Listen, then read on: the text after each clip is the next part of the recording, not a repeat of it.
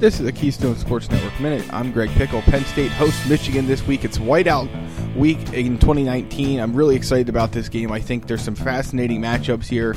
The game might come down to the coaches. Of course, it always is big that the players execute on the field, but defensive coordinator Don Brown for Michigan versus Penn State, Ricky, Ricky Rahne, is going to be fascinating. Rahne definitely did not get the upper hand last year in Ann Arbor. Can he do it this time around back in the friendly confines of Beaver Stadium? We'll see.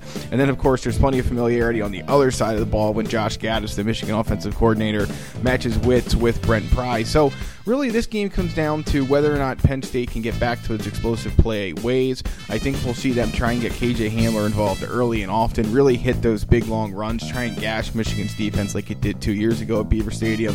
Nittany Lions are an eight point favorite. Game day's coming to town, and it should be a fantastic contest. This has been a Keystone Sports Network Minute.